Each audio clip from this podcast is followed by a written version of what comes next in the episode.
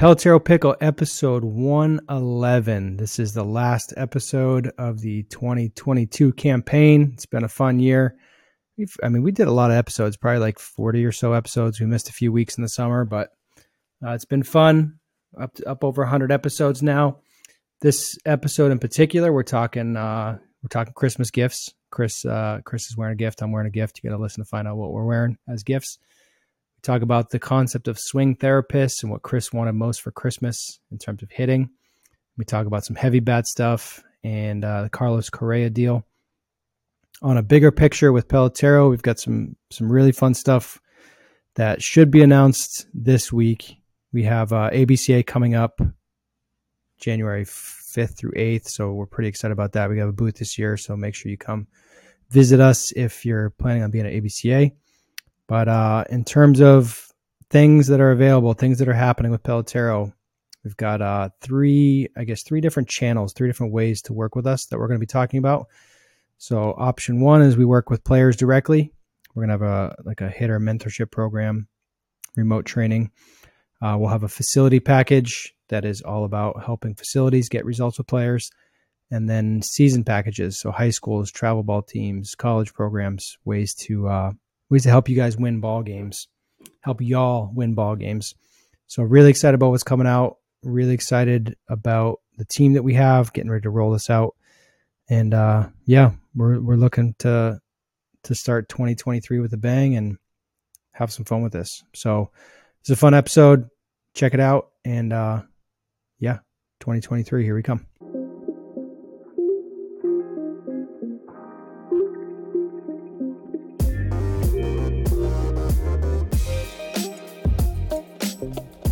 Pelotero Pickle, episode 111, the triple ones episode. I've never called it that before. Before we get started, reminder send us emails to pickle at pelotero.com or hit us up on Twitter at pelotero pickle. You can also hit us up on Instagram at pelotero app. And I think TikTok is pelotero corp because pelotero app was taken or we had confusion with the uh, the setup process there either way, send us your topics. Let us know what's going on.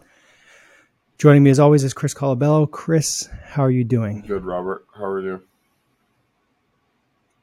You seem very enthused today. That was it's the day after Christmas, Appreciate man. That uh, all you. all that people do is they wear their presents.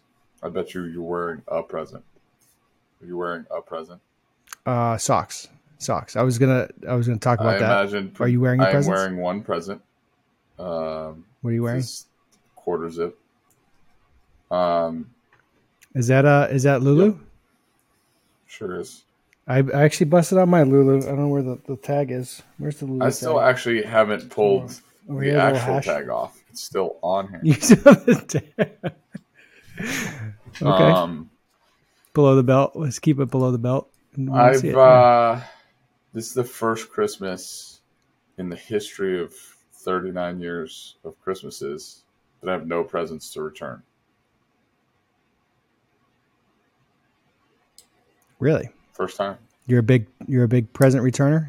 I'm a big. I'm not a big present. Returner. I'm a returner. big get bad presenter, but for the first time, you want to hear what my bed my best. It's it's all out of love, right? That's a weird. That's a weird. It's because I'm an only you child. Just, you just threw a lot of people in your life. Oh yeah, well, I, I, mean, I love my parents dearly. But the problem being an only child is you get all the love directed at you, and that turns into like outdo your own level of presenting slash loving slash being an Italian momming. So, that being said, she always just tries. She tries like some magical gift that I didn't ask for.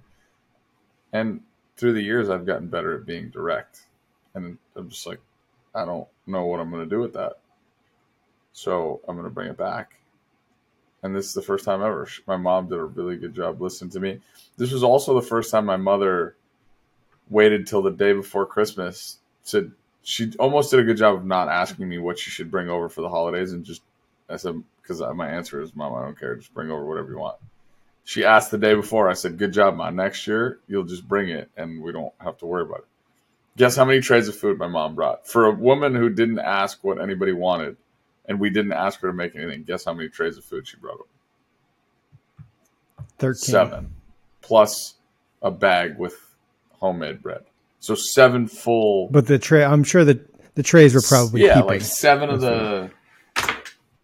it could have been What thirteen do- trays. 'cause What do they call? What do they call the uh, the burner things? What do they call like the uh the, the little candles up going underneath the yeah, trays? those tray things? sizes? Seven of those. Yeah, yeah, yeah. The, I mean, it's full full on catering situation. Sixteen people at my house, How many?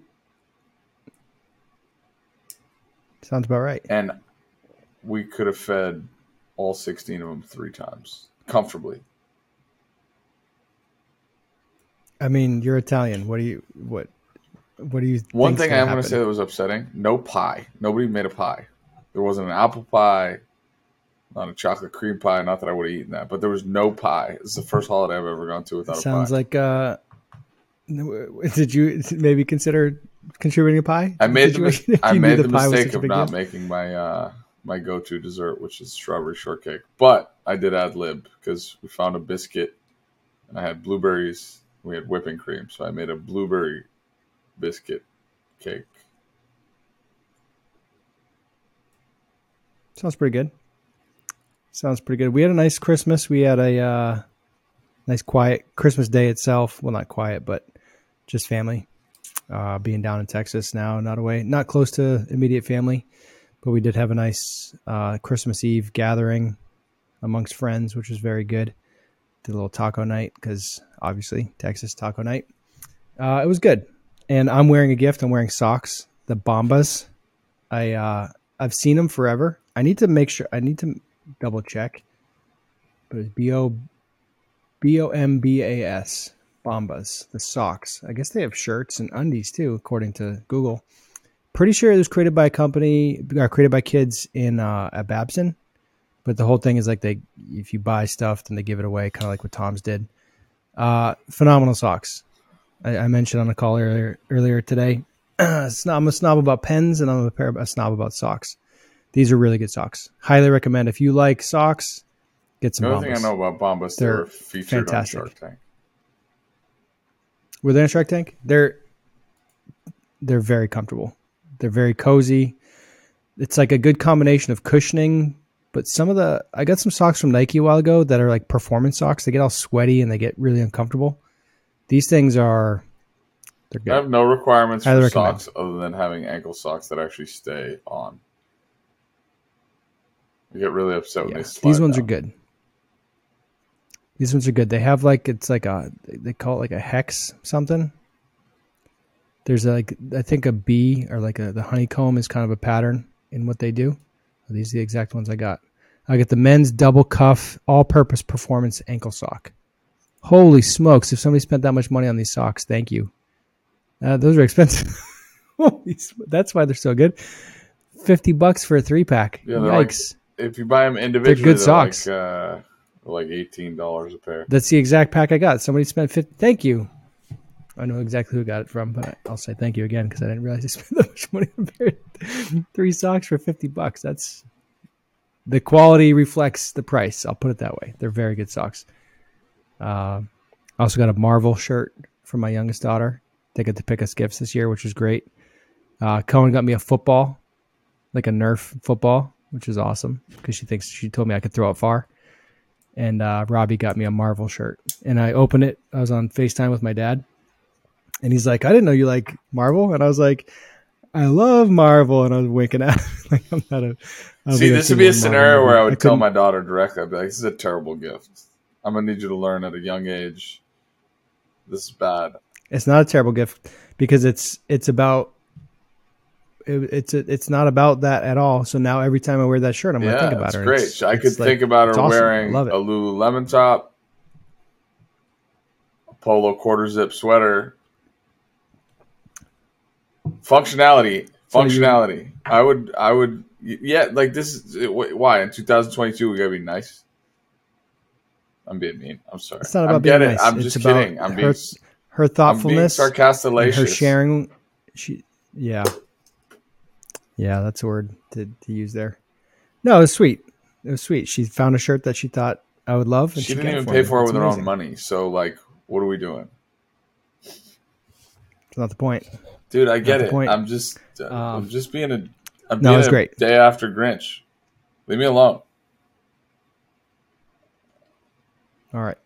Uh, Tom Brady pulled one off last night. That's good. It's bad though. They're gonna. They're that game was tough. I watched starting in like the third The quarter. I was doing work, bad. and then I haven't I haven't watched too many games. I watched that, and it was not enjoyable. They couldn't move the ball. They're turning it over. Just seems sloppy. I don't know. I I'm kind of a Patriots fan, but I'm a Patriots fan when they were good. So I just like that's when I watched. I've never been a big football guy.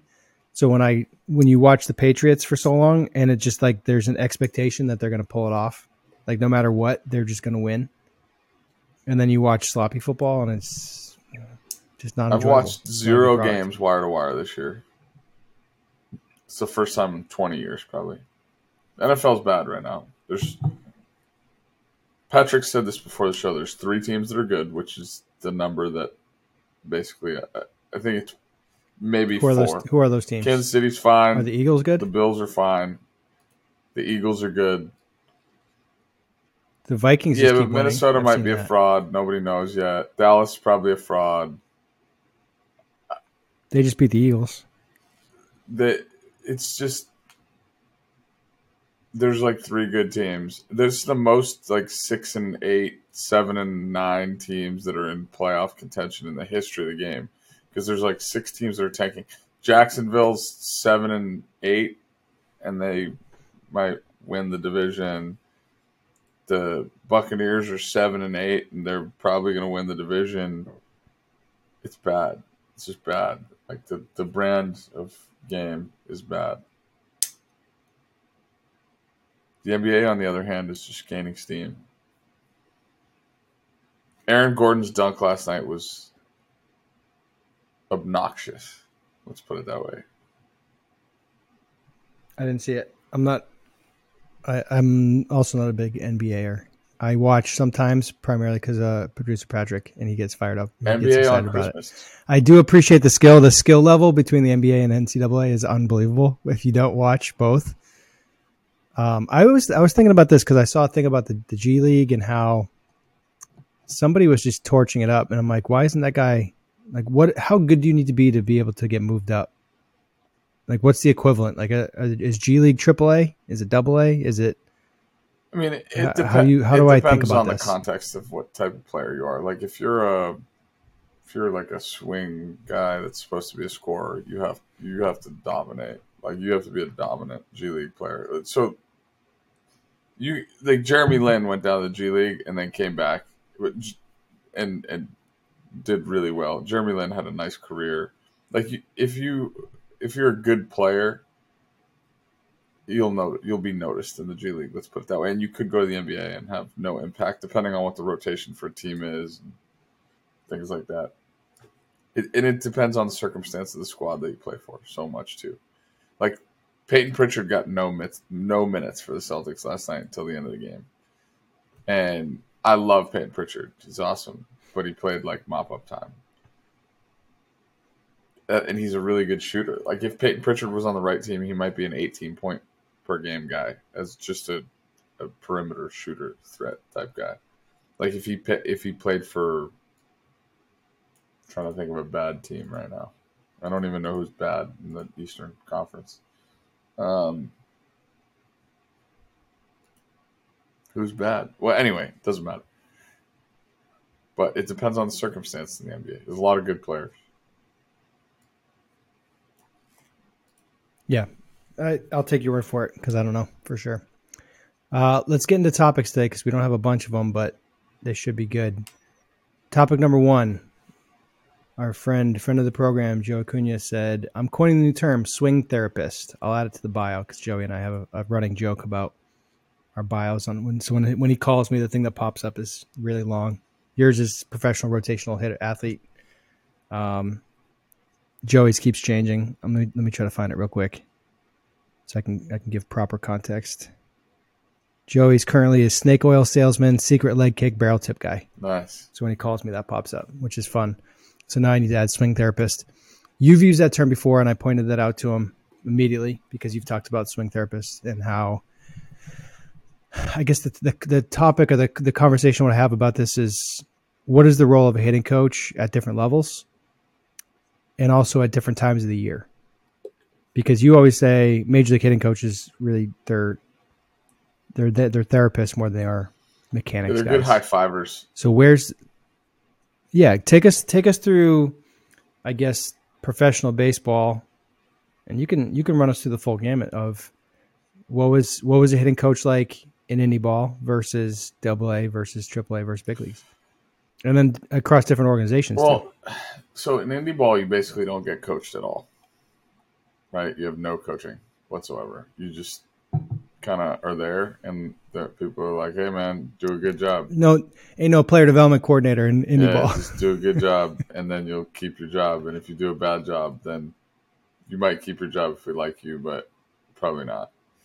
Um, yeah, there's like no coaching in independent ball whatsoever. And then you get to affiliated, and at the lower levels, they they try to be very structured, right? And now you're, you're seeing the game shift into this systematic approach to how we take BP on every given day and what ball delivery mechanisms we're going to use and you're defeating the purpose of what what you're supposed to be doing which is individualizing right like you're supposed to supposed to build critical thinkers build guys that have freedom of thought and that understand how to interpret their own swings and their own thoughts and their own ideas. And really the piece that you need from a hitting coach is to be somebody that's there to support you because the minor leagues a lot of weird stuff happens right? You see guys go up you see guys go down. Um, in the lower levels of the minor leagues it's the first time in your career you've played every day. And it, it's it's weird to think about because you sit there and you go play every day that's great and i loved it and it was awesome the psychological effects of playing every day can be daunting. Right? It's I don't really don't think it's the physical parts that are hard. So when you're trying very hard to establish to a young player how to be a pro, trying to like force them into early work and you know make them hit machine and things like that, which it, it ends up being I don't know. I, again, like I would rather have a weekly like classroom check in with guys if I were the hitting coach. Um, does that make sense? Like I would, that's what I would rather do. It's yeah, the making people do the work versus teaching them how to think is very different. I, I played golf randomly. There was we got paired with this a lawyer one time randomly. He was we were threesome and he got thrown in the group and um I remember him saying law school is about learning how to think like a lawyer it's yeah, you gotta you gotta learn the policies, you gotta learn the rules and the laws and blah blah blah. Um, but you need to learn how to think, and that's the most important part.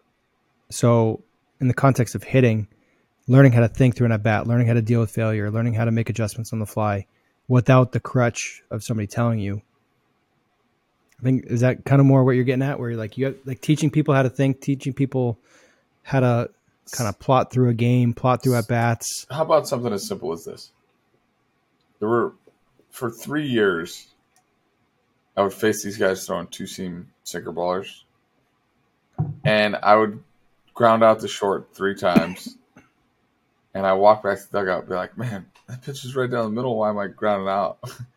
and Getty would always be just casually like, "Chris, it's a ball." I'm like, "What are you talking about?" what do you mean it's a ball? It's right down the middle. yeah, I'm thinking he's an idiot. But then you start to understand, like, how pitch shapes affect how you should approach him and how you, as a hitter, should be swinging at any given pitch type or location, for that matter.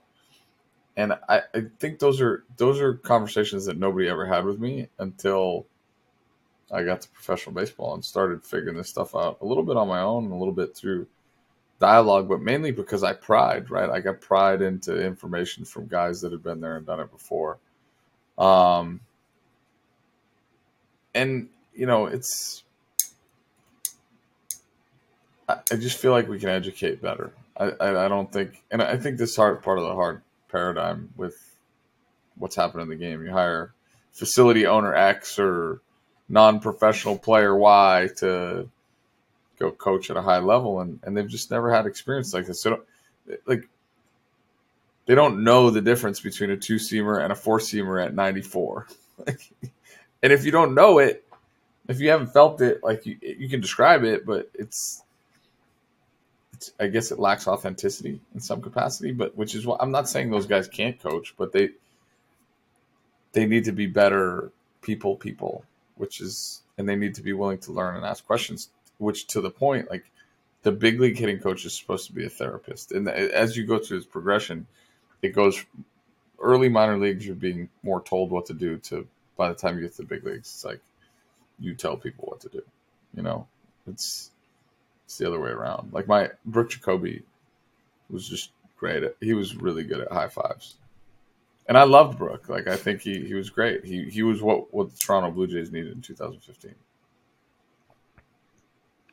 When it comes to actually making swing changes or making adjustments, what does that? I guess what does that look like at the big league level versus or like you go online, you see like, oh, this person, this coach screwed this guy up, or this guy helped this guy. How small are these adjustments? What's the? I mean, they're not doing overhauls at the big league yeah, level. I, is it just is it tricking guys into into falling into patterns, and is that okay? It it's funny because we were talking about this on the the thread, the uh, the motor the the motor preference thread about Tiger Woods said Moe Norman was the only golfer that ever showed up knowing his swing was going to be right. So if you've looked into golf whatsoever, Google Moe Norman, see what pops up.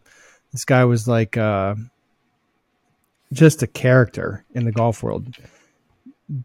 Interesting. I guess there's a story that he got like ran over by a car when he was younger. His brain was different, whether he was autistic or whatever. I, I don't even know how to classify him but there was like brain trauma and then his brain did something different and this guy just hit golf balls straight. that's Where? all he did. And any anybody that would ever talk about golf says moe norman is like the most pure striker of the golf ball ever.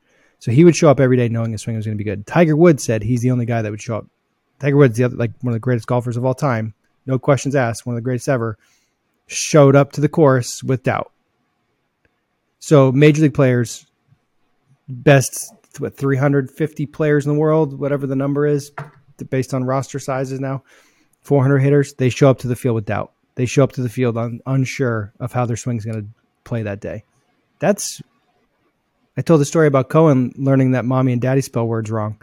How about that for just like, hey, relax. If you don't feel great on a given day, Aaron Judge doesn't feel good every day. Mike Trout doesn't feel good every day. Like, like, there's got to be a level of take a deep breath. I'm not that bad. We don't ex- or this isn't so traumatic We don't that people, I can't dude. perform today because I don't feel we good. We don't explain this to people yeah. when, when they're young. We don't explain it. And if we do, a lot of times it probably falls on deaf ears or we don't do a good enough job. So I, I'm gonna I'm gonna sidebar this, right? And I'm gonna or I'm gonna take it down a different path. So yesterday I'm I'm watching I'm scrolling through social and and uh, Gary Vee's talking about the effects of chat ChatGPT on the education system and how teachers are freaking out that people are going to write papers a certain way. And his whole contention was he's a push the limits, innovate type of guy. And I agree with him. Technology shouldn't stop us from educating. If anything, it should help us. Teachers have been doing things a certain way for 100 years. And because of that, they're, they're worried that they're, they're now busy work, their homework, their assignments are going to be overlooked. Like it's spectacular that we can write a paper in three seconds on any given topic, right? Because that busy work is not the true crux of what the education is meant to do. The education is knowing the information. It's not putting it into proper phrasing on a piece of paper. Now, I will say we should probably do a better job of learning the English the English language and omitting words that are sentence fillers like like and um and do better at those aspects but the point is can we can we use this as a tool and really teach more practical application and critical thinking skills about how to apply the information? Because no matter what chat gpt learns how to do it's it's not going to be able to learn how to change a pipe, right? Unless till we build the robots and things like that. But that's neither here nor there. So we have to have the application for information. The information is not it's not the, the, the thing. How do you go apply the information? So we have to teach people how to apply information. And it's the same thing with hitting. How do we apply information? Right? And and the biggest fear that I have to your point about Cohen, I'm sorry to be kind of a run on. You look at the 14 year old kid, society 2022 America. Access to everything, social media, playing in tournament here, connect with California player A and Texas player B and Florida player C. Those are things you and I never did growing up, correct? Right? Very rarely did we get thrown into that kind of exposure. So what happens is you connect with player A and connect with player B and connect with player C. And all those dudes at some point are posting some shit about how good they are on their own social media feeds, right? Fair? Oh, I committed here. I yep. did this at tournament there. So think about think about what that represents, and I've alluded to this before. You get this false sense of everybody's better than you because every day you're getting bombarded with somebody's doing something better than you. So you feel this urgency and this need to be perfect, I guess is the way to describe it. It's some scary shit, dude. Right? Mm-hmm. Yeah. That's why everybody needs a swing therapist. That's why because you're terrified that you're not good enough. You're terrified that you're not up to snub. That you're terrified there's somebody better all the time. Yeah, and if you show weakness, I think a lot of the time weakness is it's like your whoop score telling you you're not good enough that day. So you, you just it creates this like weird dynamic where saying that you don't feel great for a particular day or saying that you're not you're not sure you're not super confident in how you feel or whatever that looks like doesn't mean you go don't go out and compete to the best of your ability. Doesn't mean you're not going to go out there and go four for four. It doesn't dictate your results whatsoever.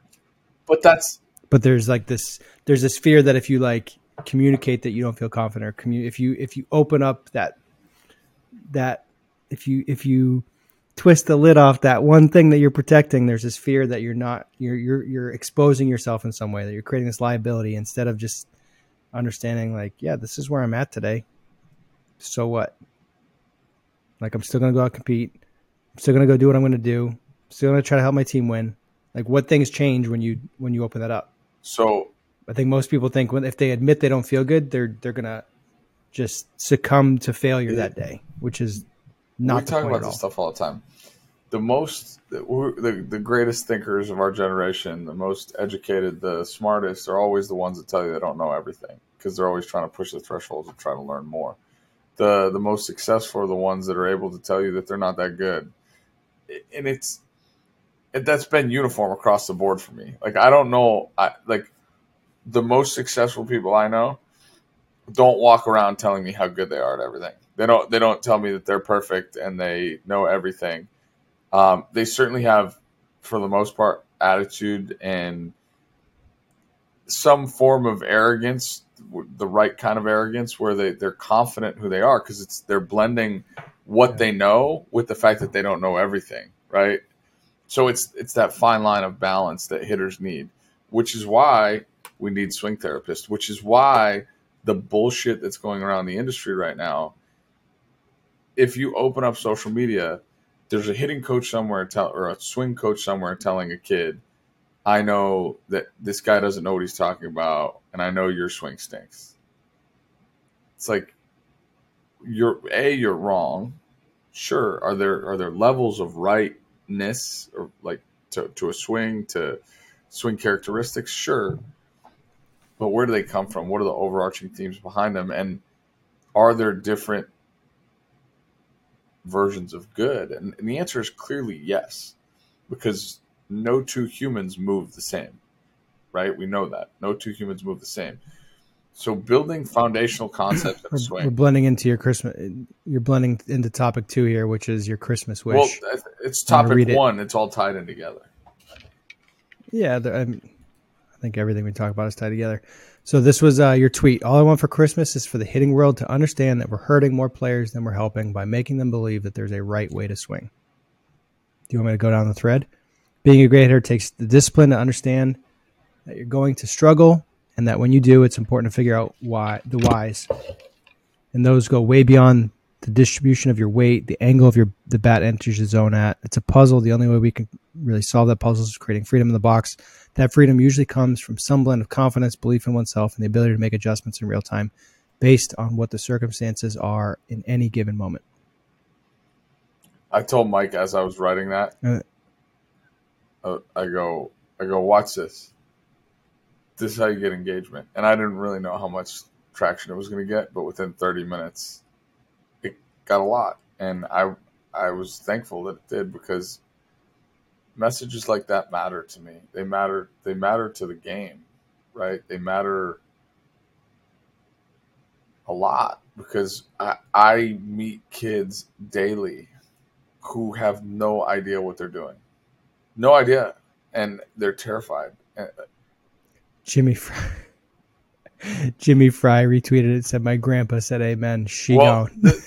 here's the scary part, right? Here's the scary part about what you said. So Jeff Fry hates he hates Bellatero, but he loves Exactly. the message. That's way to be yeah, way to know what the market is what the reality Correct. of the market. Like this, Jeff. but this is the whole point. freaking burner account. This is the whole point, Bobby. you got people. It's so it's become about being right or and argumentative and loud instead of actually helping players get better. And that's what sucks is everybody just wants to be like they drink their haterade in the morning and I guess it makes them feel better, which is why it's really difficult, I guess, to do anything with substance anymore. Because this dude is sitting there, Well, he likes the- my the- tweets, the- but he shits on you. And I, you guys realize we're in alignment, right? the uh yeah, it's not even hypocrisy. It's it's It is uh, hypocrisy, ir- it's But it's irony. also It's irony though. It's yeah. and it's lack of it's lack of awareness. It's it's ironic. It's hypo uh, ironic. Credit. How do you merge ironic and hypothetical? Hi, Uh, hyper not even hy- hip, hip, hip, hypocrisy. Hypocrisy and ironic. It's hip. Yeah. Hippochronic. Oh boy. Oh boy. Well, let's let's do this. Let's talk about uh let's talk about motor preferences. Have we talked about motor preferences? Because almost every hidden conversation I have now enters that conversation. Do you want to talk about it? Yeah, but I, I'm so messed up that I can't. I can't. I don't even. I don't even know what to do. Swope Swope literally said to me when I when he I was standing at third base, like I'm gonna f you up, dude. It's just what it is. And So, motor preference experts um, is the business. Matt Swope, the the hitting coach at Maryland, is behind is the one the, the, man evil behind the business. He has a business partner as well. He has a business partner behind him as well, and I forget his name, and I apologize for that right now. Um, but he's in France and he's not here yet, so I don't feel too bad because we haven't formally met him yet. But the the basic concept, the way that I like to think about it, is motor preferences are the way your body wants to move based on your brain. So if you think of like a fight, if you think of a fight or flight situation where you just react and you're you're you don't think about mechanics, you don't think about how you're going to run away. You don't think it's just your your body's most natural reaction. The the neural pathways that exist, the way that you're wired. That's how you're going to more about balance. In the context though. of a it's all about swing. balance. Everything's about balance. balance is a big part of it. Balance is a big part of it. It's when it when it factors in throwing, it's balance creates good flow of energy. It cre- it reduces stress. So there's injury prevention aspects to this. There's like I think when when I try to swing, like the amount of effort that it takes to get me to move certain ways, I'm just I feel like I'm fighting against myself so hard to try to do something when I when I put myself in positions where I feel like are more quote in preference, my body just wants to move, and I, I do feel more balanced, and it feels like the things that I'm trying to achieve happen better, but it might not be from a style or from a positioning that I would have landed on based on the history of my experience with the game. so the thing that I, I was talking to a chiropractor about this, and everything motor preferences defines what it talks about, what it refers to is about understanding how to let humans do what their bodies want to do. Now, in a perfect world, you know what, why Moe Norman was so good? Because he never allowed anyone to take him out of his preferences. Ever. It just, whatever happened is he was in preference and then he just understood how to hit the ball straight. And then when he did it, it, it he built an utter confidence to being able to do that over and over again. The I just yeah, I think his his brain just worked in one well, way, and he, that's the only way that he could swing. But there's a whole teaching method. Like some guy created a whole method to try to recreate it, and it's the most. I watch it and I'm like, that's the, it, such a lack of authenticity. But when the I watch problem is swing. nobody else is Moe Norman. Like if you can learn how to do nobody it. Nobody else is Moe Norman. Right the asymmetries right. of the body, and this is why it's the motor preference stuff's about balance and asymmetry, right? For years now, I've listened to strength coaches and therapists and people in the PT world talking about trying to balance the human body. The human body is asymmetrical. We have we have dominant arms, we have dominant legs, we have dominant eyes, we have dominant everything. So why are we trying to balance the asymmetries in the body without understanding the asymmetries in every body. So what the what the MPE stuff allows you to do as a hitter is the the application in hitting, and it applies to stance and uh, gather profiles and load profiles and barrel angles. And my favorite part about it is it's an open book that allows for different styles that then applies to different loads, gathers and loads to different swing characteristics. But the best part is that when you tell somebody it's their normal, all I'm trying to do is help you understand your normal. We get close as close as we can to removing swing doubt. That's that's the beautiful part. You get as close as you can to removing doubt about the way you're moving you get as close as you can to being the six year old who picks up a bat for the first time and does what their body does. That's awesome. That's unbelievable to me. The the thing and the reason that I there's a couple things that Swope has said to us, a lot of things that have like really stood out, but when I think about there's any hitting coach who's honest with themselves they have players they lose sleep over. They have players that no matter what they do, no matter what fields they try to create, no matter what drills they do, what implements, what it just they can't this certain hitters just don't get it. They can't execute what you're asking them to do. And what I'm learning to just embrace is that they're not going to and they're not supposed to. And it's more about finding what works for the player than getting the player to do what you think is right. And when you look at it through that lens, if you just flip it and say, I need to find what works for this player based on their needs, not based on what I think is right or what, what whatever model I think they fit into. That's into. why it's just it's the it's the exact you're just looking at the problem there from a different no lens right. and it creates so That's much That's why there is no right. There isn't a right. There's a right for each individual, well, right? And everything is right and everything so exactly. Wrong. It's this existential philosophical zen like uh my favorite thing that came from uh, that thread that I posted, somebody put uh, a thing about Bruce Lee, and they said, uh, "So, like, what what is your thoughts about technique?" And he said, or it's a really cool quote. He said, uh, "To have no technique, basically. Like, uh, if you scroll down a little bit, look at it, and this goes to the Tao of Jeet Kune Do, the whole be like water concept. It's being ultimately adjustable." and completely open to not being married to a concept or an idea or something that somebody handed you. And I can imagine that in the martial arts, slowing everything down and, and the ability to really center your brain on freedom, like it's because it comes down to freedom, right?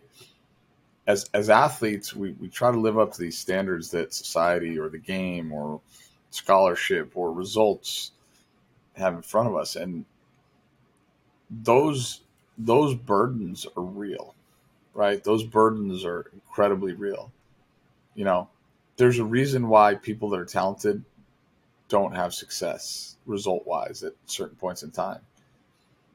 And most of it has to do with the standards that they're trying to live up to. Because if on any given day, and that's why Steve Springer's message about play every day like it's opening day is awesome because on opening day we we we, we play this excited. Really happy to be back at the field. Uh, there's the the level of expectation is low.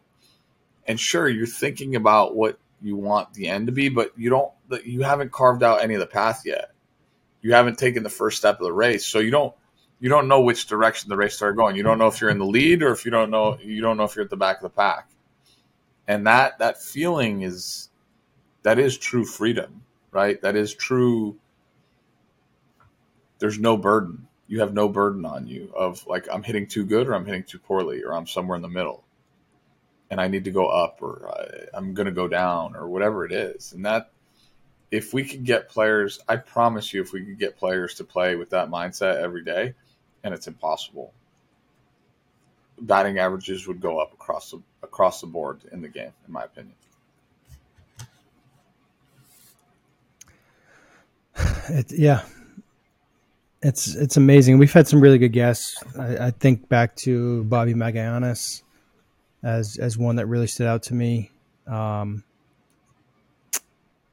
Major League Mindset I just saw him on Twitter. Now I'm blanking on Brandon his name. Guyer. What's his Come name? on, man. Brandon was I'm on the sorry, network, Brandon. for God's sakes. I know, I know. No, he's crushing it. Um, his his talk with Getty on, they're just like it's amazing what the mind can do, and amazing what just being more confident will do. Just that that alone, like having somebody believe in you, having somebody state what they think you're capable But that's of. why everybody needs to have a support system. Unbelievable. You have to have a support system. You have to have somebody. You have to have something to fall back on. You have, have to have somebody to talk to, somebody to rely on, somebody to share with. And if you don't, if you're like an internalized a person who internalizes stuff, then sure you can do it yourself, right? But life is hard because of all this stuff because we're trying to live up to certain standards and that's it. Because fundamentally, waking up every day, doing stuff, it's not hard. It's not like the physical act of walking and being and waking up and going to sleep. They're not hard things. It's just, it's everything else that's wrapped around it. That's why information can be terrifying a lot of times. And when you have too much of it, when you're young and you're naive and you don't, you don't know, you haven't built any armor yet. You haven't built armor to the outside world. You don't you don't know that you're supposed to vet your sources. It's why we we told little kids forever don't talk to strangers because people will say the most random messed up stuff, right? They'll try to. They're trying to. Haven't thought about. persuade I haven't thought about social media as a "don't talk to strangers" angle. My mind all. goes that to hasn't crossed my places. That's funny. No, but it's true. Like if somebody's saying mean stuff to you, just I said it this, at uh at our Christmas Eve thing. If you don't like your Twitter following, if you don't, if you think your Twitter experience is bad, you're following the wrong people. You you literally dictate your audience there. It would be like going and sitting with people you don't like at lunch in in middle school or high school. You just don't do it. Just don't surround yourself with people you don't like. And now that's I think you it's important. It has nothing to do with uh, challenging thoughts and ideas because I think that's important and I prioritize that. I, I like to get people that challenge me and I, I, I consistently try to prove myself wrong with information. So that's just my approach, but it's not avoiding thing. It's, it's not avoiding different thoughts and isolating yourself, but it's like certain people are just bad people and they're just rude and they're it's unnecessary. Just avoid it. Well, Just don't, don't participate. yeah. It, again, when you were young, what did they tell you? If you, it, like, you don't, you don't have to fall in line with things that you don't enjoy. Now we've gotten to a point where people seek out information that they don't like so that they can be controversial and polarizing. That's the door that, that the flood that the social dilemma that that documentary opened up is it's like at first social media was great. We were we were calling out things that were people that were trying to take advantage of other people.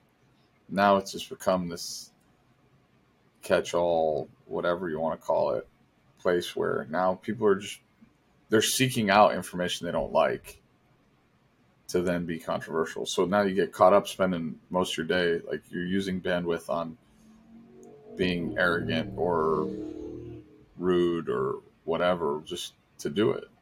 And you think you're holier than thou because you're calling out something that doesn't make sense to you. Instead of actually vetting the source and saying, like, what is this person really trying to do? What is the intent of this human being?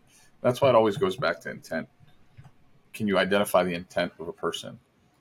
It, it and that should matter in everything and teaching, coaching, playing. Identify the intent of the individual. What is their true intent? I'm done. It's good. Uh, next topic. Let's talk about heavy bats. Swinging heavy bats. You had a a post. You were featured in the post. I'm trying to pull it up right now, but I'm not logged in on this computer. So you had a post at the uh, New Balance Future Star Series main event about swinging a heavier bat. Got pretty good action. Whoops! I should have logged in right there. Can we just be clear about the fact that Barry Bonds never swung a 32? I don't know where. Yeah, he swung a 34. At one point in his career, he swung a 33, 33 and a half early, but he never swung a 32. Yeah. Uh, let's see. That post, 174,000 views. That's pretty good. Uh, there was action on there, 79 comments. So there was there's a lot of. I didn't realize it was getting that kind of activity and then I, I, I poked my head in there, and people were mad. People people were upset. Um, so take us to it. Just to, to be clear, Take us to it, and and also Ryan Spilborghs told us a story the other day about swinging a heavier bat and how it helped teach him how to control his barrel, and that it was so hard initially, but it figured it out and it made a big difference in his career. So, so, the, the. Go li- ahead. uh, just to be clear about what I'm referring to as the the small bat era, the light bat era. When I was in little league, I had a 31-23 that I swung.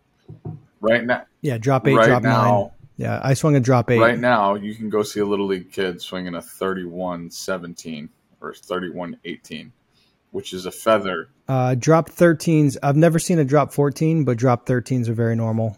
Drop 12s are nobody uses a drop nine now. Drop, I, I, I had a TPX White Shark, the the white and black. It was a 30 21. Then the Mega Barrel was a 30 22. That thing was amazing. It- Uh, yeah, the super light bats. It, I think it allows bad patterns. It allows you to get get away with stuff. Yeah, especially when it's a rocket launcher. And again, just to Yeah. be clear on how short sighted our society is, somebody made a comment on this that I noticed yesterday that was like, Who is this guy? I would love to see him take a real at bat and actually do stuff. Oh, nice. And I literally commented back and I was like, You can find a clip or two on YouTube, I, I would imagine. Like, had no idea who I was. And that's fine. Like, I don't care about that part. His comment was, Who the hell is this guy talking like if he were Pete Rose? You swing the bat that is comfortable for you. I actually agree with that line. When you're comfortable at the plate, you don't even think how heavy the bat feels, and your whole concentration is on timing. Picking the ball off the pitcher's hand, great. The bat doesn't feel. I would like to see this guy hitting in an actual game. And I, I kind of smirked as I was seeing it. Go to go to MLB.com, kiddo. Let's go. Um, I I may or may not have some game at bats in my life. I probably I could go take one right now if you want. I'll swing a I swung a 35-33 the other day in the cage with some of the kids.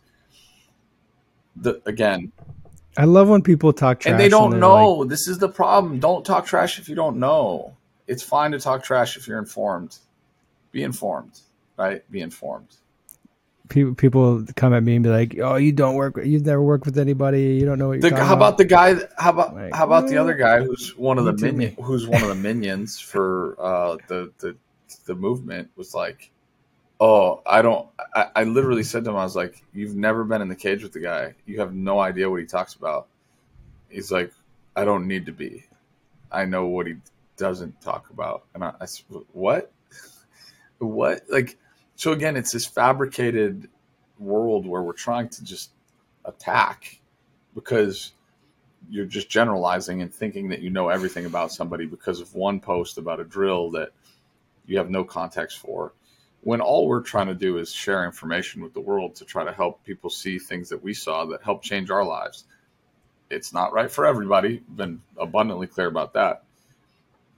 But again, the heavy bat stuff. Just getting back to getting back to this, we're we're giving kids a, an unfair advantage when they're young and it's hurting them in the long run. So it's hurting swings, it's hurting swing characteristics, it's hurting it's hurting the ability to, to, to grow into true swings. If you go look at the older generation players, the Babe Ruths, the Willie Mayses, these guys grew up swinging bats that were heavy and they turned out okay. And then people go, whoa, the fastballs are way harder. Yeah, that's the whole point they'd figure it out. Babe Ruth, I'm pretty sure Babe Ruth swung a 40 uh, ounce, 40 inch, 52 ounce bat. I think they're in the Hall of Fame. There's a 40 inch, 52 the- ounce bat. The grip is like this. It's it's a he swung a telephone pole, and like yeah, the velocity was slower. Got it.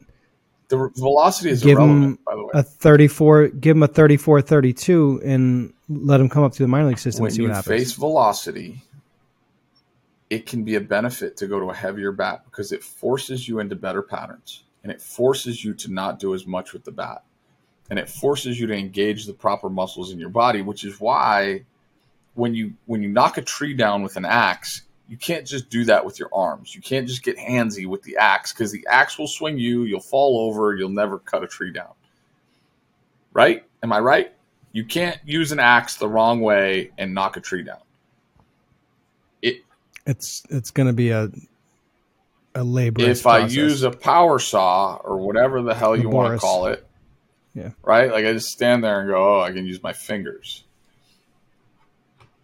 We're trying to solve a problem in hitting that is always going to present us with new challenges, right? Pitchers are always going to present us with new challenges, whether it's a new pitch type, a, a speed, a spin rate, a this, a that. And on defense, we have to counteract what the pitcher's doing if pitchers were all throwing straight fastballs that went in the same location, like great, grab a 12 ounce bat that has rocket propulsion in it and just tap it and you're done. But guess what? That's not hitting. That's not the. We're trying to solve an old school problem with these new wave solutions that don't actually get to the core or the crux of like how difficult the challenges to solve. And anybody that's hit for a long time understands those, which is why the older guys get. The, that's why Brandon Guyer has started Major League Mindset. That's why hitting coaches like Bobby Maggs went and got psych degrees because they understood how difficult the challenge was, and we deal with it every day. So it's so normal to us. A parent of a 12 year old who never played baseball just sees it as this linear problem. I was talking to my dad on Christmas Eve, and he asked me why guys struggle, right? Why, like, why do guys struggle? And I said, Dad, you were a savage when you pitched, right? And my dad doesn't do a very good job considering other the way other people think. I said, you were a savage when you when you got your ass kicked on a on a Tuesday pitching. When you came back and threw the ball again next week, you use that anger and that fuel and that emotion to just drive you to a, a, a next level type stuff. As a hitter, if you're dealing with that anger daily, right? And you're going in the box, you're over squeezing or trying too hard. It's detrimental a lot of times. And depending on your learning style, depending on your motor preference, anger can be motivating, anger can be detrimental.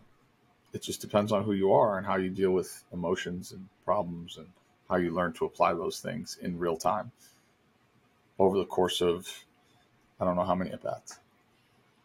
So we can't sit here and, and just say, yeah, there's this like one model that works for everyone. You have to explore, you have to try, you have to learn, you have to experience, and that's how you you gain wisdom. That's that's where wisdom comes from. Until you do it, you can't be wise about it. Until you do it, you can't be like water. And oh yeah, I've hit some balls before in my life. Guy that commented on Instagram. Couple couple. All right, let's move on. Final topic of the day: Carlos Correa is in a, uh, a, quite a predicament with his free agency. So he signed with the Giants for a lot of money. First world years. Deal fell through. Physical, something going on. Back, back his back. Maybe he's got a back. Something's going on. Deal falls apart. Immediately, the Mets snatch him up, splash the pot. Uncle Steve is just. There was one tweet that was like, "You can't keep spending money like this." And he like points at a seagull. Four years, three hundred thirty-six million dollars. Um, I thought that was a funny tweet. Uh, now the Mets have issues with his physical. What I guess what do you think is going to happen here? Seems like there's something wrong with his physical. If it multiple I think teams, I, the, the latest on MLB trade rumors said that they still think a deal is going to happen. But I mean, they they could just get an insurance policy and have a go at I it. I think right? we're trying too hard to predict the future, is what I'm seeing in all this. I understand if you're going to spend an exorbitant. If there's some Listen. s- legit, there's got to be some legit things going on for this to. But uh, we're talking about a guy who has very limited DL time, plays pretty regularly. We're trying to again, this this is like the antithesis of what the motor preference stuff is allowing us to do. If we understood motor preferences, if if like blanket across society, we understood motor preferences, you would understand that this guy might have had an injury because of some whatever reason and the likelihood of, of him being injured again is is incredibly low. We can't predict the future no matter what we do. We've been trying for 100 years, 1,000 years, or billion years. doesn't work. It just doesn't work because it hasn't happened yet, so we don't know. And we can profile certain body types and, and styles and things like that. And again, when you're dealing with these like huge sums of money that are going to dictate the direction of an organization, I certainly understand, and I think all agents understand it. Like, yeah, they're just trying to, you know, check and recheck before they do it. At some point, you have to take a risk here, right? And if you think Carlos Correa is the answer, then so be it. Like, I I appreciate the Mets for going for it. They're very much going for it. Uh, I appreciate the owner, Steve Cohen, because he wants to win. Like that's it. He just wants to win, and he's got an infinite piggy bank. So good for him. Just go win. That being said, I, I'm I don't know. I just it's it's above my pay grade, and I can't. I don't know. I can't expand on it more than that. Like either the guy's good or he's not, and you think he can help you win, or he or he won't. You make a decision. At some point, it has to be subjective.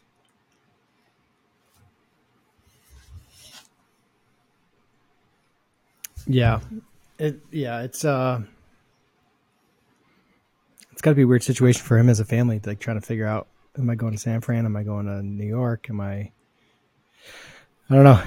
I don't know. I don't know what the deal I don't know what the actual if it's holding up deals like this, it's gotta be a significant issue, I would imagine. Could The be guy wrong. had no injuries last year. Right. He played. He just played. He didn't go on the DL. Yeah, but if you're yeah, maybe he ends up with another short term deal. All I right, don't know. Dickey had no UCL, and it turned out okay. Like guys were like, "Oh, you Maybe through knuckleballs. whatever." It- it- this is what it comes down to for me is like the guy's either going to figure out how to be a productive player or not. Now I get it on on an, at, at the a primary position on defense. Like first of all, if he goes to the Mets, he's not playing shortstop. He can play third base. So the my point is this is like the whole argument of guys like Babe Ruth and oh, put them in this generation. Like guys that are good are going to figure out how to be good regardless of the circumstance around. That's it. Like, and that's why you got to vet the human and say, like, is this a player who's willing to do whatever it takes to be on the field regardless of the circumstances? You know, you can look at players over time and say, okay, well, this guy signed his deal and then he sucked and whatever, blah, blah, blah. Like, he was just trying to fool the industry into believing that he was good or whatever. That's that's the scary part about long term deals. You just you know, you're probably terrified of the makeup of the human. Is the guy obsessed with winning? Does he love baseball? This is something Peter Gammons said to me last summer. He goes, the first thing on a on a scouting report should say how much like what level does he love baseball one to ten?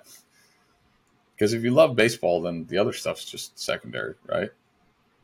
That's why I, I, I had no problem signing me because I knew I loved baseball. I, and I'm probably the only person that knew about me, right? Nobody else really knew. You can't ever say you know anything about anyone because you're not in their brain, not in their heart. You don't can't see into their soul. So you do the best you can and you evaluate the circumstances in front of you. that's it.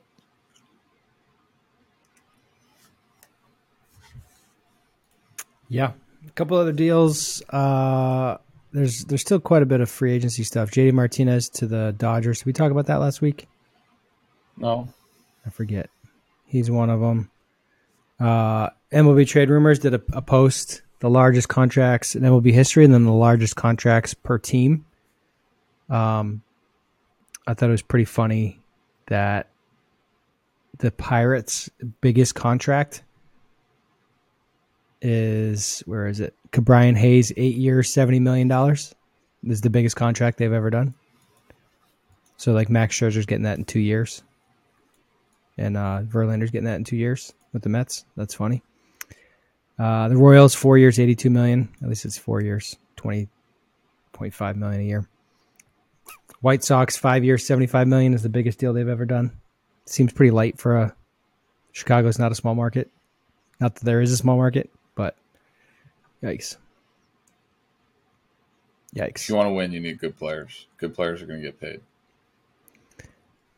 Uh, Mookie Betts is the biggest contract by volume, by by total value, but it's 12 years, 365. Trout is 10 for 360. Judge is 9 for 360.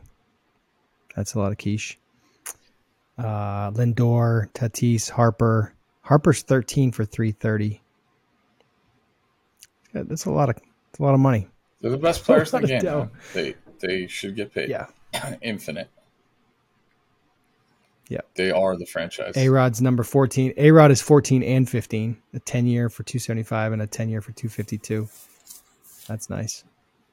Well, the the second ten year deal came in the midst of the first one, didn't it? Yeah, pretty sure. Yep. And then just interesting free agents still. Uh, let's see. Got the list here. Josh Bell. Rhys Hoskins is a free agent. Didn't Josh Bell signed Ruff. somebody, didn't he? Uh, did he? Yeah. Well, he's still listed as of twelve twenty five. Josh Bell signed somebody had to been yesterday because these are these are free agents still in the market. You can Google it, look it up. Josh Bell signed something. Cleveland. He signed. Uh, Josh Darren Bell Ruff, though. Is it not a done deal? Uh, I mean, maybe they didn't put the paperwork through, but he signed with Cleveland. Signed like a yeah. two-year deal. Whit, Whit Merrifield is a free agent. Jonathan Schoop is only 32 years old. He's a free agent. Nick Ahmed is a free agent. Javi Baez. What's he going to do? He can opt out of remaining four years. So I guess Josh Bell on December 6th signed a two or December 12th signed a two year deal. Team announced. Oh, sorry. These are players projected to be free agents. That makes more sense. This list became less interesting based on reading the title. Wow, wow, wow. Apologies. Apologies. Well, uh, current free agents: Brandon Belt, he should land somewhere. Michael Chavis, only twenty seven. Trey Mancini, Miguel Sano. Is Miguel Sano going to get a job? He hasn't hasn't panned He's out. a large human. He's got a lot of pop. He can hit balls really far. Is he? Where does he rank in terms of the most power you've ever seen? High. Like firsthand. Firsthand, like witnessed in real life. He's way up there. He, he just vaporizes yeah. balls, right? He just yeah, BPs are stupid around him. Like he hit 083 last year in 20 games. It wasn't good. It was 20 games. Yeah. Luke Voit, guy wins a home run championship, a home run title for the year and can't get a job. Robinson Cano still listed. That's generous. Uh, and Andrelton Simmons, Jean Segura, he should be signed. He's We're, we're starting to see in the game a, a trend to There's a lot of guys that can still play. yeah, play. more guys being forced out of jobs than we've ever seen because of how we define what a player's worth. Right? It's very clearly defined to organizations now, even right, wrong, or indifferent. Um, look at the war metric as whatever it is. My my dad asked me, he's like, "How's Michael Conforto get this deal?" And I was like, "Just look at his war numbers, man. Just look at his war numbers. That's it." But then Casey Smith brought up a great point to me the other day. He goes, um, somebody tweeted a side by side comp of Andruw Jones and Mike Trout through their age 30 seasons.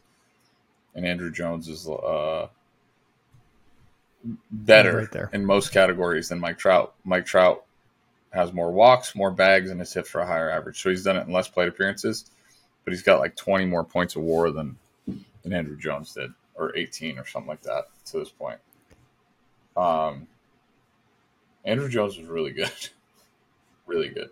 Yeah, And then he just kind of tailed off when he turned 30. But, that happens well, I mean, his interest level in the game was probably down at that point. It- He just never looked like a guy. He got big and didn't keep himself in very good shape, which again goes back to my point about how much you love the game, right? How much do you love playing versus how much do you love getting paid, achieving whatever you achieve, and, and going, ah, I'm bored. Yeah. All right, let's wrap this up. Take us out. Post show, uh, good job. See you later. Merry Christmas. Happy New Year. Kwanzaa, Hanukkah, all the above. Pickles, See you next year, pickles out. 2022. See ya, 2022. You're out. Pickle out.